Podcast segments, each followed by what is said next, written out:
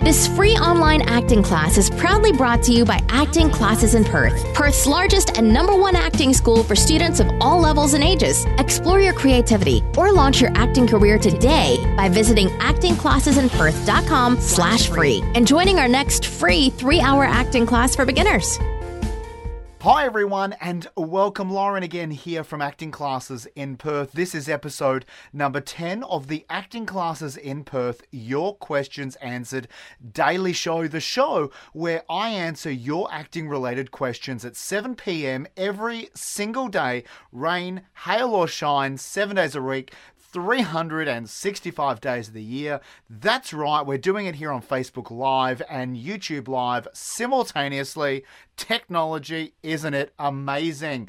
Well, I would like to start off by giving you a huge shout out, a thank you if you are watching us at the moment. Thank you so much to to you guys. Thank you to everyone for tuning in with us here uh, on our daily show. Of course, every single day at 7 p.m. I answer your questions, and today is no exception. We have another question today from Ashley Minson. Now, we're going to get into that very shortly, but before we do, let's roll the intro.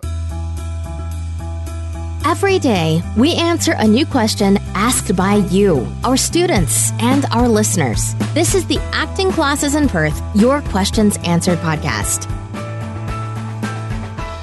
Alrighty, here is Ashley's question for today. Hey Lauren, why do so many actors end up directing? Ashley, thank you so much. What a great question. It does happen a lot, not all the time, but you know, a good decent amount of the time that that an actor will progress over to directing at some point throughout their career, and there's probably a few reasons for that. First and foremost, I think that the the actor is is at some stage going to look for more challenges, you know, more creative control in some respect, and and throwing the word control in there does not make it a bad thing. But I think the actor is probably looking at how they can explore the understanding and the telling of a story in in greater depth and in maybe more of a holistic or, or, or even totalistic sense, right? So they are looking for a way to tell their story, to tell specific stories, and you can only do so much of that from the the actor's chair, right? To then kind of move over and, and transition into the director's chair, I think gives you so much more power or creative control or creative power, and not power in uh, you know like a dictatorship, but power in in more of the uh, the leadership role, right? Like it's your ability, it's your desire to want to tell a story from your point of view or from the characters point of view that you feel is the the direction that it should go in. So I think from from many actors standpoints, the progression over to directing is quite common. Um, and then on the flip side of that, you also have the fact that, hey, if you're directing some of the time and you're acting some of the time, uh, you've got more work, right? And hopefully more paid work rather than just acting or just directing. So I think that's also, uh, you know, quite prevalent and, and it does play a part for most of the actors slash directors out there. It enables them to have more time working in the industry.